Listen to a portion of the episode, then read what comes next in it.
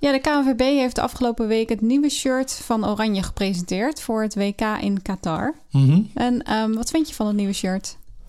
Nou, ik vind het eerlijk gezegd een beetje een fletse boel. Ik eh, hou ervan als het gewoon eh, eh, donker oranje is. Een beetje, laten we zeggen, standaard oranje. Ja, dit was een beetje geel, hè? Ik zou het, ja, ik zou het misschien niet eens oranje noemen. Het is een beetje gelig.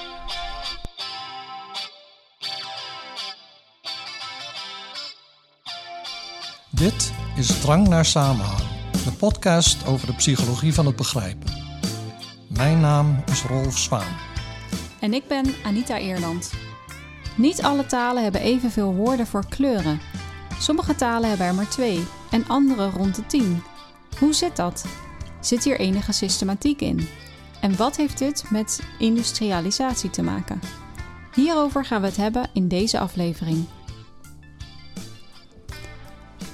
Ja, vandaag maar weer eens een, uh, een talig onderwerp. Um, we gaan het hebben over kleur en taal. En in Mhm. aflevering 5 hebben we uh, het begrijpen van kleur al even aangestipt. Um, nou, zoals ik in de, uh, hoe zeg je dat, introductie zei, of de leader, hoe heet ja, dat? zoiets, de lead-in, weet ik De voice-over. Um, hebben sommige talen dus maar twee woorden voor kleuren. Zwart en wit. Um, en dat is natuurlijk logisch, want het komt van donker en licht. Dat onderscheid uh, wordt er in de meeste talen wel gemaakt. Um, en uh, de derde kleur die dan belangrijk is, is rood. Uh, voor bloed. En bloed wordt in die talen, die dus eigenlijk maar twee kleuren hebben, aangeduid met zwart. Ja, het lijkt meer op zwart dan op wit. En er zijn andere talen, zoals het Nederlands en de talen die ons heen, die eigenlijk veel meer kleurwoorden hebben. Ik zou niet eens weten hoeveel we er in het Nederlands hebben, maar uh, duidelijk meer dan alleen zwart en wit. Ja, en uh, ja, dat zie je dus als je zo kijkt naar alle talen in de wereld. Dan zie je dat er verschillen zijn in het aantal kleurwoorden dat een bepaalde taal heeft. Mm -hmm. En er zit een bepaalde systematiek in. Dus het is niet helemaal willekeurig. En om dat te begrijpen, hoe dan uh, die kleuren verwoord worden in verschillende talen, moeten we eigenlijk ietsje meer weten over kleuren. Nou is een bekend systeem dat gebruikt wordt om uh, kleuren te categoriseren, het Mansell-systeem. Dat wordt gebruikt in het vakgebied colorimetrie. Dat Mhm. is, uh, zich bezighoudt met het meten van kleuren. En dat, en dat systeem werd voor het eerst gebruikt in Amerikaans bodemonderzoek. Zou je En, zeggen, uh, daar zitten niet heel veel kleuren in? Nou, uh, blijkbaar toch wel. en we kunnen natuurlijk geen plaatjes laten zien in een podcast. Dus ik zal proberen dat systeem te beschrijven. Mm -hmm. Er zijn drie dimensies uh, die Mansell onderscheidt. En je zou die dimensies kunnen zien als knoppen waaraan je kunt draaien. En dan is de eerste knop uh, hue, net zoals bijvoorbeeld wij hebben hier de Philips Hue, um, die lampen, mm -hmm. die, uh, waarvan de kleur dan kan veranderen. Dus hue is zeg maar een kleurschakering. Sommige Ja. mensen denken geloof ik dat, dat het een Chinees merk is. Huawei heb ik wel eens mensen horen zeggen, maar het is hue, kleurschakering. Nou ja, en uh, in Mansell's systeem zijn dus de hues uh, rood, geel, groen, blauw en paars. Dus de kleuren van de regenboog zou je kunnen zeggen. Met alle gradaties daartussen. Oké. Okay. Dat is de eerste knop waaraan je kunt draaien. De tweede knop is lichtheid, van zwart tot wit. Is die uit, dan is het zwart. Draai je hem helemaal open, is het wit. Maar als je dus dat combineert met rood, dan krijg je dus uh, donkerrood en lichtrood, zeg maar. En dan heb je ook nog de chroma, de, of de chroma, de zuiverheid van een kleur. Dus je kunt bijvoorbeeld denken aan het shirt van oranje zoals het vroeger was. Zuiver oranje en nu is het een beetje, nou wat is het, vaal oranje of zo. Dus bijvoorbeeld, uh, laten we zeggen, een kleur waar een beetje grijs in zit of zo. Dus je hebt, uh, nou ja, knalrood en dan uh, variaties daarop die niet zo zuiver zijn, zo gezegd. Die mensen dus minder snel rood zouden kunnen noemen. En dus een kleur is eigenlijk een combinatie van waarden op die drie dimensies. Dus je hebt die drie knoppen en je kunt dan alle drie draaien. Heb je dat gedaan, dan krijg je een bepaalde kleur. Ja, doet me denken aan wat je ook in uh, programma's hebt waarmee je dingen met kleur kunt maken. Ja, dus uh, in PowerPoint bijvoorbeeld, als je een bepaald lettertype wil, dan kun je uh, niet alleen de, de basiskleur zeg maar kiezen, maar dan kun je daarbinnen de doorzichtigheid aanpassen. Dus daarmee wordt die feller of minder fel.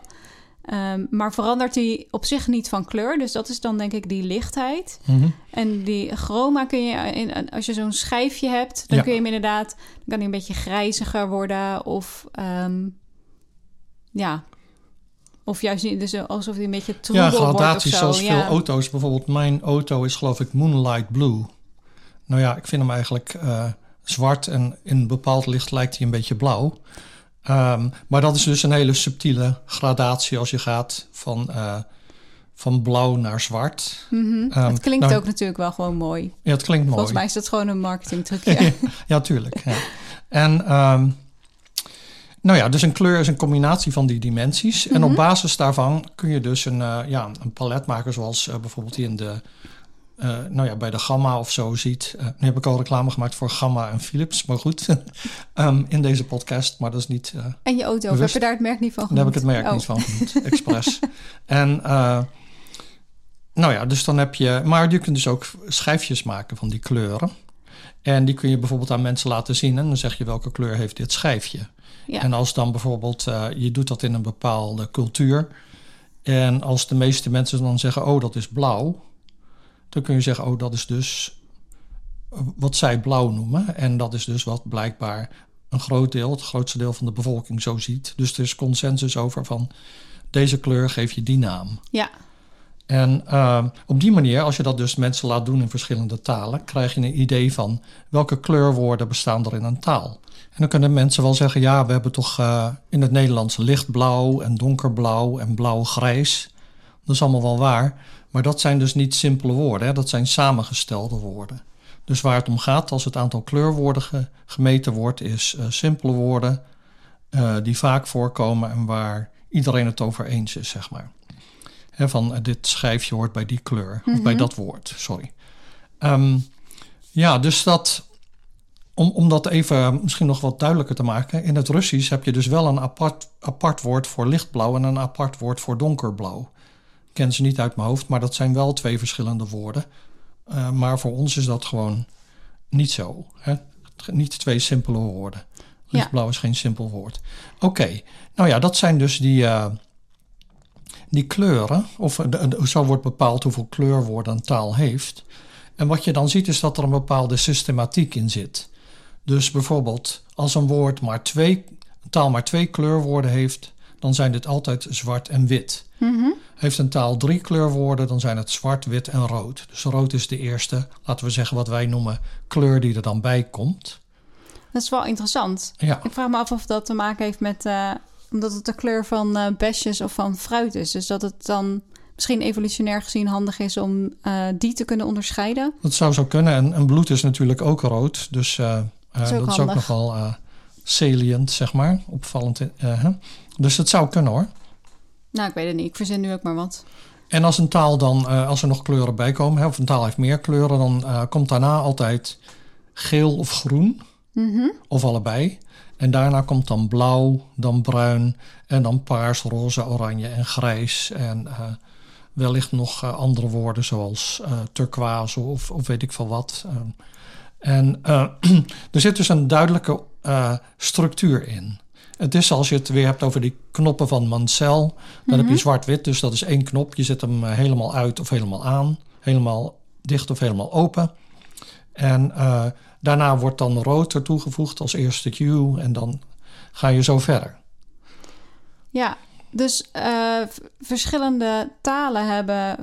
of talen verschillen van elkaar met betrekking tot het aantal kleurwoorden dat ze hebben. Mhm. Eh, en de vraag is natuurlijk, ja, waarom zou dat zo zijn? Ehm, en het eerste eh, waar ik dan aan denk, is dat het iets te maken heeft met de omgeving van waar de mensen die die taal spreken eh, zich in bevinden of in leven. Mhm. Ehm, maar als je natuurlijk weinig kleur in je omgeving hebt, dan, ja, dan heb je ook geen woorden voor kleuren die niet in jouw omgeving zijn. Die bestaan dan gewoon niet voor jou.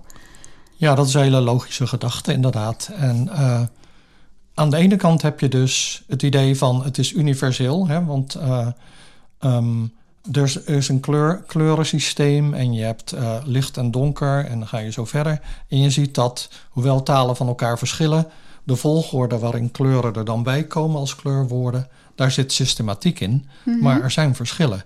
En wat jij zegt, misschien ligt dat aan de omgeving.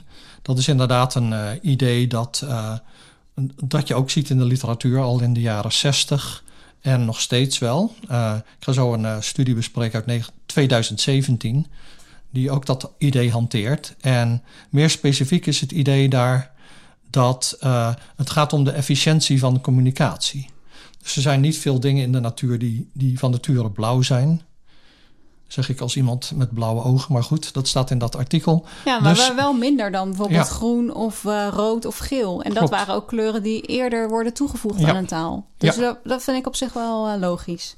Ja, uh, dus je ziet dan dat in sommige culturen, misschien zijn dat culturen waarin de mensen geen blauwe ogen hebben, dus waarin minder, blauw minder in de omgeving is, um, daar is het niet zo nuttig om een, een, woord te hebben voor de kleur blauw. Nee. Um, vandaar dus dat het kleurblauw, als je kijkt naar uh, wanneer komt die voor in talen, dat is dan later. Mm -hmm. En uh, in dit artikel hebben ze dan een verwijzing naar Homerus, die uh, de kleur van de zee beschreef als wijnkleurig, omdat er, hij geen woord had voor blauw. Ah. Ik zou dat wel even moeten checken, maar goed, dat is in ieder geval wat in dit artikel van onderzoekers van MIT staat als argument. Um, hè, wijndonker, want blauw is dan een donkere kleur in dit geval, of in ieder geval het blauw van de zee.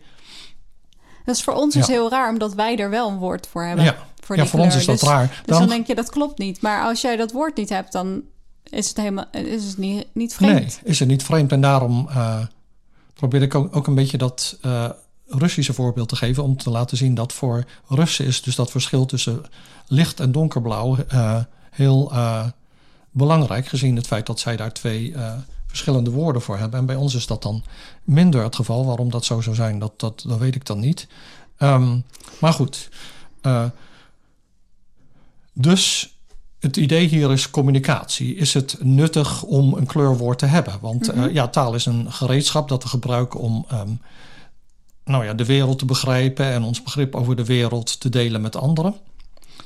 Um, dus uh, zo zou je het kunnen bekijken. En dan zou je dus kunnen, kunnen zeggen van... Uh, oké, maar welke kleuren zijn dan nuttig om over te praten?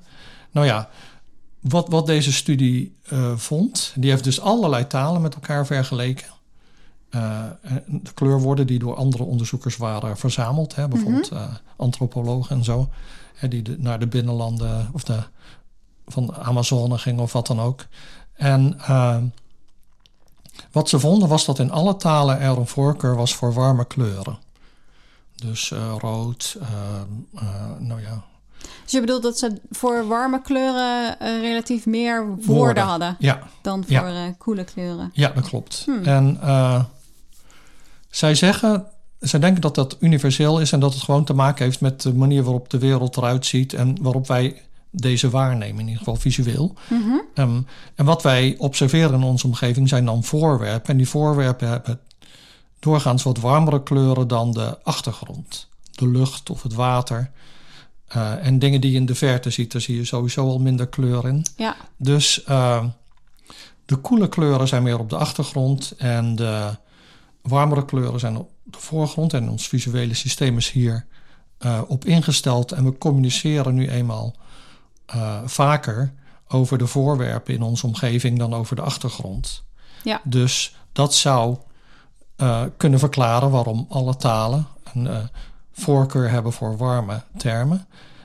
en dat zou dan iets universeels kunnen zijn. Maar daarnaast zijn er dus ook verschillen. En wat ze in dit artikel zeggen, en dat is een idee dat je ook al zag in de jaren 60, is dat in industriële samenlevingen hebben meer kleurwoorden mm -hmm. is het idee. En dat komt omdat er in die culturen uh, voorwerpen geproduceerd worden, die eigenlijk allemaal hetzelfde zijn op de kleur na. Dus hè, het, laten we zeggen, hetzelfde type auto, maar het enige verschil is de kleur. Hetzelfde jas, het enige verschil is de kleur. Ballon, uh, nou, of biljartballen, daar is het helemaal uh, duidelijk. dat is ook heel belangrijk dan welke kleur uh, die hebben. Ja, ja, dat klopt. Uh, nou weet ik niks van biljart. Nou, gewoon biljart is altijd met twee witte en één rode, geloof ik. Maar goed, uh, pool heeft meer kleuren. Maar goed, inderdaad. Dus uh, de enige manier waar je, of de belangrijkste manier waarop je dan die voorwerpen van elkaar kunt onderscheiden, is om te zeggen van, oh, mijn auto, dat is die, die rode daar op de parkeerplaats. Ja. In plaats van eh, dat je gaat zeggen welk type het is, want daar staan er misschien meer van. En oké, de mijne is dan Moonlight Blue, dat is wat moeilijker om. En dan zou ik dus ook niet weten wat ik me daarbij voor moet stellen. Klopt, klopt, maar dan zou ik gewoon zeggen die uh, donkere auto of die zwarte auto. Ja. Um, nou ja, en datzelfde dus. nou ja, als je het hebt over kledingstukken of zo. Ja, zegt, handtasjes. Uh, kun je mij... ik heb niet zoveel handtasjes. Nee, maar als iemand je jas wil halen of zo, dat je dan zegt... ja, de, de, mijne is die, dik veel. Groene. Ja. Dat je zegt, het Nederlands elftal, dat zijn die lui in die gele shirts. Oranje, dat zijn die lui in die gele shirts. Ja, um, ja. dus...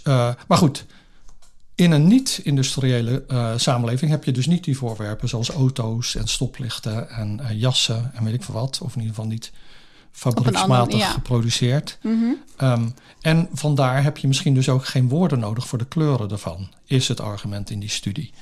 Uh, want het is niet efficiënt voor de communicatie. Je moet op andere dingen wijzen als je wil dat iemand begrijpt waar je het over hebt. dus dat kan zijn bijvoorbeeld of iets groot of klein is, of dichtbij is, of ver, of hoekig of rond, dat soort dingen. Um, dus dat is het, de theorie. En die studie uit 2017, die in de show notes staat, die vond daar bewijs voor. Door naar allerlei verschillende talen te kijken die ergens in een database staat, die informatie. En door zelf ook experimenten te doen met van die kleurenchips waar ik het over had. Ja, ik heb deze week een onbegrip dat ik ook meteen ga ophelderen. Dus dan oh, is het zijn ook de beste meteen begrip van de week. Uh, en het heeft te maken met het overlijden van de Britse koningin. Mm -hmm. uh, nou, je kon uh, de laatste tijd geen krant lezen of um, social media kanaal openen zonder een bericht over de Engelse koningin te lezen. Klopt. Um, mm. En ik had een verhaal gelezen, nou ja, een heel, heel kort stukje hoor, niet pagina's lang, maar een verhaal over een zakdoek die Elisabeth mm. gekregen zou hebben van de Dalai Lama voor haar huwelijk. Zakdoek. Um, wat zei ik dan?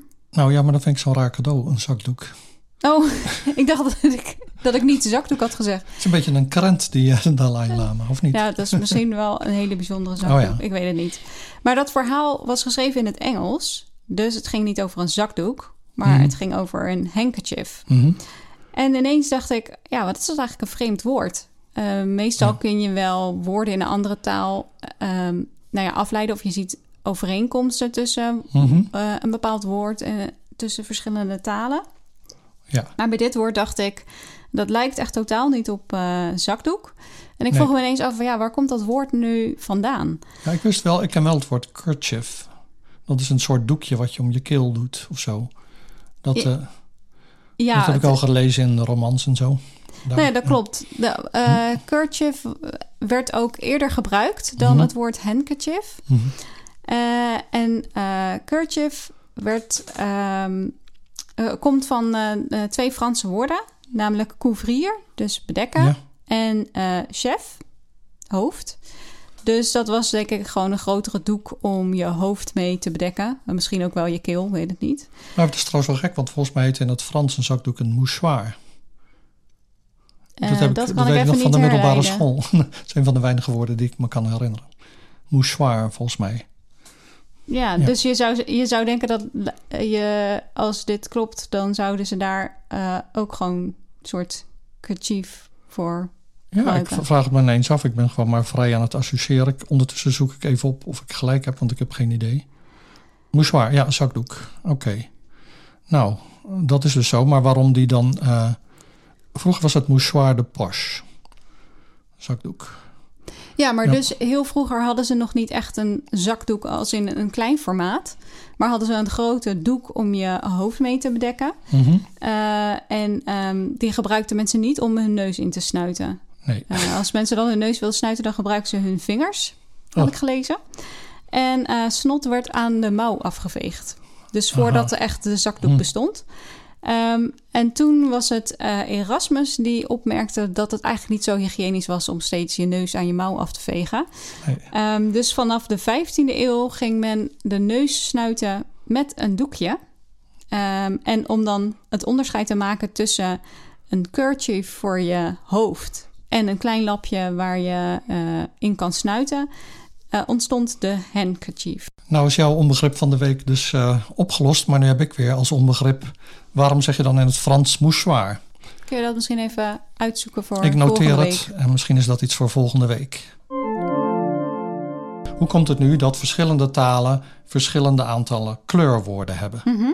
En uh, dat idee dus dat technologische ontwikkelingen daar een rol in spelen, dat is Mhm. niet nieuw. Dat zei ik al, hè, want in de jaren 60 van de vorige eeuw waren er al onderzoekers die stelden dat uh, een, een, samenleving alleen een naam zou hebben of een woord voor een uh, kleur, als dat woord dan een, relevant zou zijn. Als dus kleur een belangrijke dimensie zou zijn om over dat objecten te praten. Ja.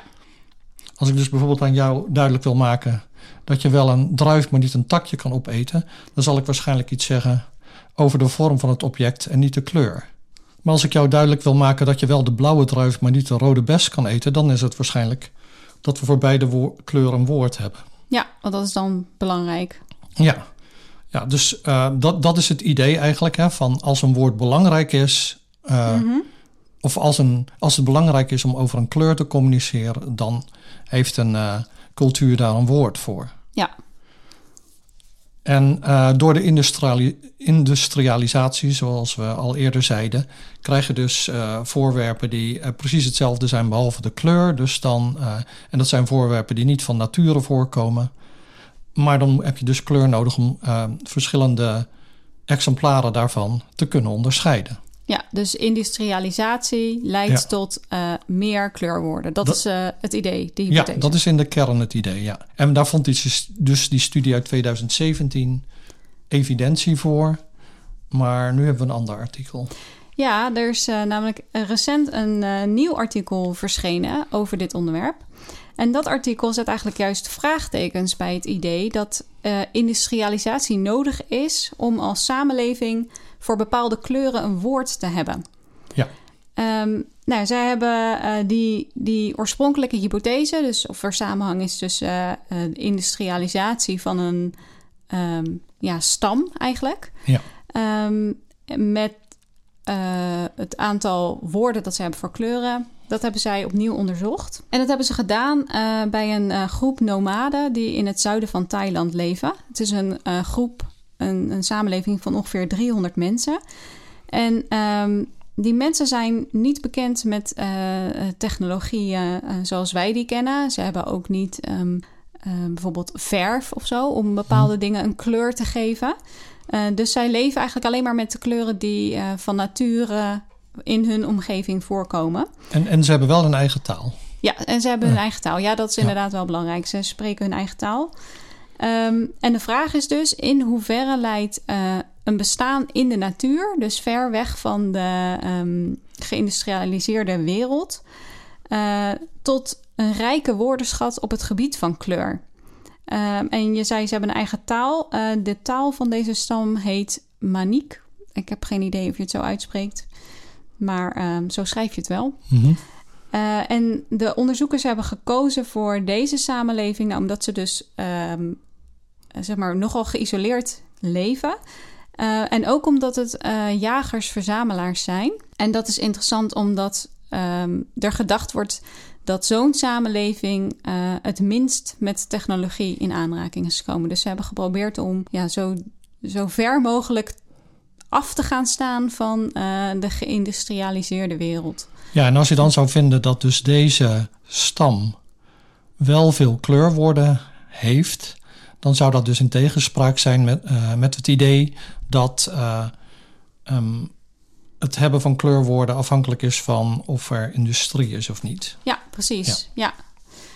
Nou, dus dat is wel interessant. Het is ook wel leuk, lijkt me, om zulke soort onderzoek te doen. Om dan Mhm. mm -hmm. te gaan naar een stam die dan nog nooit in aanraking is geweest met bepaalde dingen. En dan te kijken of, ja, of je invloed uh, kunt vinden. Of ja, nou ja, om die te vergelijken met ja. uh, uh, wel geïndustrialiseerde groepen. Wat hebben ze gedaan? Ze hebben uh, mensen van deze stam niet heel erg veel hoor. Um, het, waren er, het waren maar 300 mensen, maar ze hadden geloof ik maar 11 of zo mensen gevraagd om Hmm. mee te doen.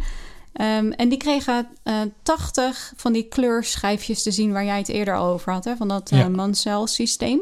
Ja. En um, ze moesten dan van die 80 kleuren aangeven of ze ja, welke kleur dat 80 was. schijfjes. Eh, van die 80 schijfjes, ja, moesten ze aangeven welke kleur dat was. En eh, ze konden ook zeggen dat ze het niet wisten. Ja. Voor als je een kleur ziet en je denkt, nou ja, ik, ik weet niet wat het is, dan zeg je gewoon, ik weet het niet. Ehm, en als het nu zo is dat die stam dus een bepaald woord voor een kleur heeft ontwikkeld, dan zou je verwachten dat al die mensen eh, hetzelfde antwoord geven Ja. bij het zien van hetzelfde schijfje. Dat is ook eh, eh, met wat je eerder al vertelde over hoe je dan kunt onderzoeken hoeveel kleurwoorden een taal heeft. Ehm, ja, dus als ze dat vonden, als de meeste mensen hetzelfde antwoord gaven bij een bepaalde kleur, dan werd dat als aparte kleur gezien. En er werd gevonden dat eh, deze stam meer woorden had voor kleuren dan, je van, dan de onderzoekers in ieder geval van tevoren hadden verwacht. Ze hadden verwacht dat ze er eigenlijk maar heel weinig zouden hebben, Mhm. omdat ze niet in aanraking zijn geweest met eh, geïndustrialiseerde landen. Die cultuur, ja. Ja, Ja. en dat vonden ze dus niet. Ze vonden dus dat er best wel veel kleurwoorden werden gebruikt. Eh, Weet je hoeveel? Zeggen ze dat? Ehm, nee, dat weet ik eigenlijk niet precies. Er zitten heel veel figuren in, eh, ehm, in het artikel. Eh, Mhm. ze hebben ook eh, dit vergeleken, dus hoeveel kleurwoorden deze stam had, hebben ze ook vergeleken met kleurwoorden in andere stammen die andere, waarvan andere onderzoekers data hadden verzameld. Mhm. Dat heb ik allemaal niet hierin verwerkt, want het leek me een beetje ingewikkeld worden. Maar ze, dus deze stam of mensen die deze taal spraken, hadden meer woorden voor kleuren dan je zou verwachten als je al die andere stammen en gegevens meeneemt. Ja. En nu was het zo dat ze, nou ja, dat hebben ze dus één keer onderzocht in een kleine groep. Ze wilden graag meer vertrouwen krijgen in hun bevinding. Al helemaal natuurlijk omdat ze nu iets anders vonden dan ze hadden verwacht. En iets anders dan er in eerder onderzoek Mhm. werd gevonden. Dus ze hebben eh, dezelfde studie nog een keer gedaan. Ehm, maar in plaats van eh 80 van die kleurschijfjes die mensen moesten benoemen, moesten ze nu 330 kleurschijfjes benoemen. Mhm. Ik dacht, me- bij 80 dacht ik nog, oh, dat lijkt me best een leuke studie om aan mee te doen. Maar bij 330 dacht ik, nou, Toch maar eh, niet. nee, dat gaat toch ook heel lang duren. Ehm, maar goed, eh, en na het benoemen van al die kleuren mochten proefpersonen ook nog aangeven eh, welke kleur voor hun een basiskleur was. Dus Oh ja. dan kregen ze gewoon al die eh, 330 eh, kleuren weer te zien en dan mochten ze aangeven wat, wat de basiskleuren waren. Want eh, bij die 330 kleuren zitten natuurlijk heel veel schakeringen van Ja. eenzelfde kleur. Ja, dus bijvoorbeeld, eh, laten we zeggen, dan zou je het huidige, de huidige outfit of de WK-outfit outfit van het Nederlands elftal zou je dan niet oranje noemen. Of dat is in ieder geval niet het beste voorbeeld van oranje. Nee, nee, dat zou je dan niet aanwijzen als ehm, basiskleur of als, als echt oranje, inderdaad. Ja. Nee. Oké, nou wat vonden de onderzoekers? Ze vonden eigenlijk weer hetzelfde als in hun eh, eerdere studie. Dus dat er ehm, meer woorden waren voor kleuren dan, eh, dan ze van tevoren hadden gedacht. Mhm. Ehm, ja, dan vraag je je als onderzoeker natuurlijk af... hoe kan het dat we iets anders hebben gevonden dan we hadden voorspeld? En eh, ze kwamen eigenlijk met drie mogelijke redenen daarvoor. Mhm. Kijk, de, ze dachten in eerste instantie dat misschien de stam die zij nu hadden onderzocht... Mhm. eh, in vergelijking met andere jagers, verzamelaars, samenlevingen... ehm, misschien wel betere technologie hadden voor kleur. Mhm. Dus als je alleen maar kijkt naar eh, jagers-verzamelaars... dan zitten de stam die zij nu hadden onderzocht misschien wel helemaal in de top. Ja. Ehm, dat zou eh, kunnen, maar zeggen ze... Ze vinden zelf die ver- verklaring eigenlijk niet heel waarschijnlijk. Ze zeggen ja, eh, als we kijken naar hoe zij leven... denken we niet dat ze betere technologieën hebben... Om, dan die andere jagers-verzamelaars. Dus die valt al af. Ehm, een tweede mogelijke verklaring was dat ehm, de taal die zij spraken, dus dat maniek, ja. dat dat een taal is die ehm, verwant is aan een taal die heel veel woorden heeft voor kleur. Oh. Dus dat het een beetje in dezelfde taalfamilie zit. Mhm. En dat ze er daardoor woorden voor hebben, ook al zijn dat geen kleuren die bijvoorbeeld van nature in hun omgeving voorkomen. Dan kan je natuurlijk onderzoeken door te kijken, nou, ehm, welke andere talen zijn er, zitten er in dezelfde familie. Mhm. En, en zijn dat dan allemaal talen die allemaal heel veel woorden voor kleur hebben? En dat was niet zo. Dus ook deze verklaring, mogelijke verklaring, kan de prullenbak in. Dan hadden ze als laatste verklaring nog dat eh, misschien de mensen die ze hadden onderzocht, eh, dat die recent contact hadden gehad of in, ja, met, ehm, met andere mensen in Thailand die Thai spreken. Mhm. Dus dat ze op die manier beïnvloed zouden zijn door een taal van buitenaf. Ehm, en dat eh, is ook onwaarschijnlijk, eh, omdat ze hebben gekeken naar een andere stam die een andere taal sprak ehm, en die recent in contact was geweest met Thai.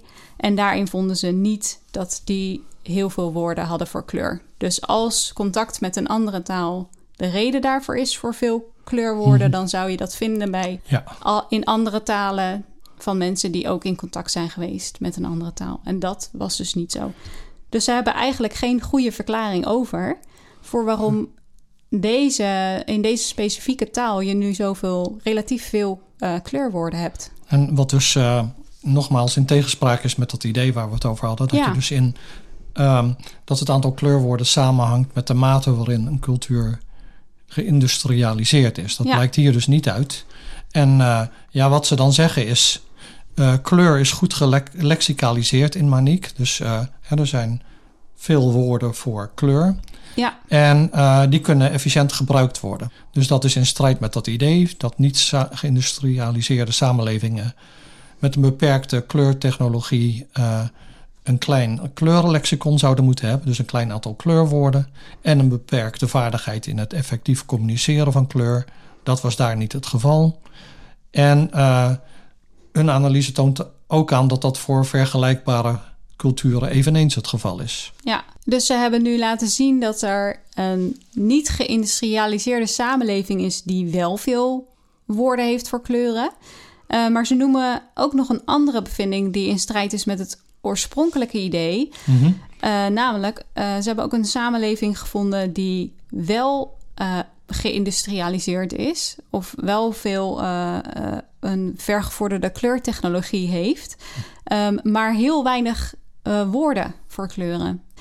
Dus dat is dan een beetje het omgekeerde van wat je vond Ja. bij die stam die eh Maniek spreekt. Maar Ja. beide laten zien dat, of beide zijn in strijd met de originele Ja. Ja, dat klopt. En dan wil dat dus niet zeggen dat het helemaal niet, niet zo is dat, de relatie, dat er een relatie is tussen de mate van industrialisatie en het aantal kleurwoorden. Die relatie is alleen niet zo sterk als je zou denken. Want deze extreme gevallen laten zien dat, eh, hè, dat de aanwezigheid van technologie op zich niet het aantal kleurwoorden kan verklaren.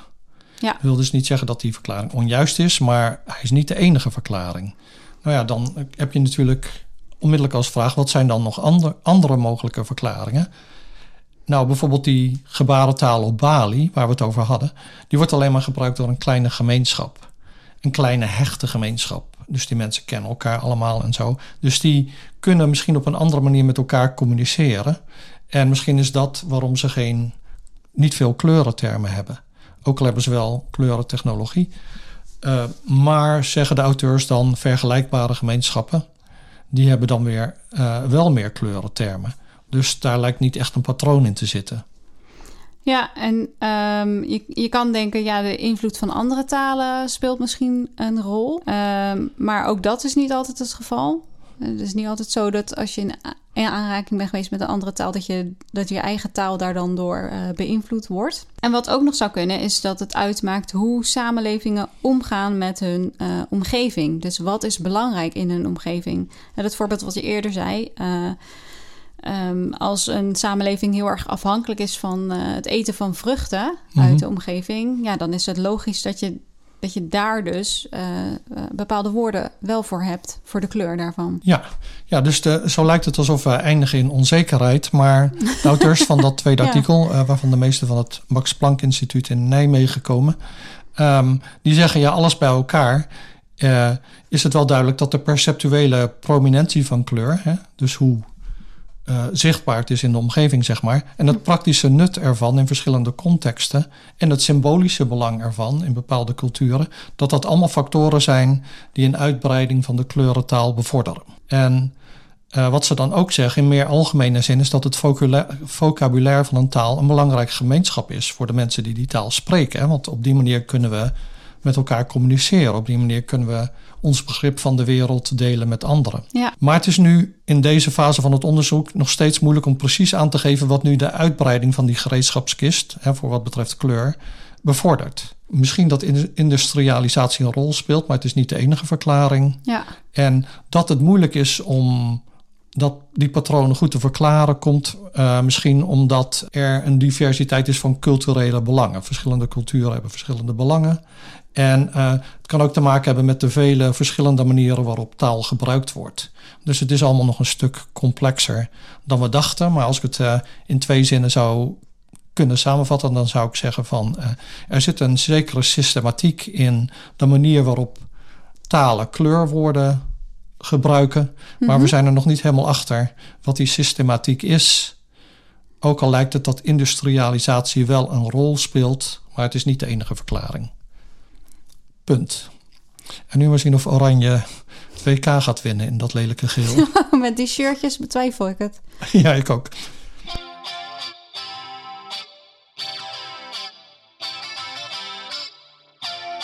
Vond je dit een leuke aflevering? Abonneer je dan.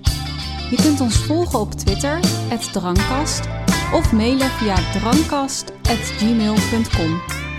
Een beoordeling met 5 sterren helpt andere mensen ook om onze podcast te vinden. Behoefte aan meer drang samenhang? Ga dan naar de boekwinkel of bestel het boek online. De hoofdstukken die aansluiten bij deze aflevering vind je in de show notes. Tot de volgende drang. Drang naar samenhang is een podcast van Rolf Zwaan en Anita Eerland. Montage door Rolf Zwaan. Muziek geschreven en gespeeld door Rolf Zwaan.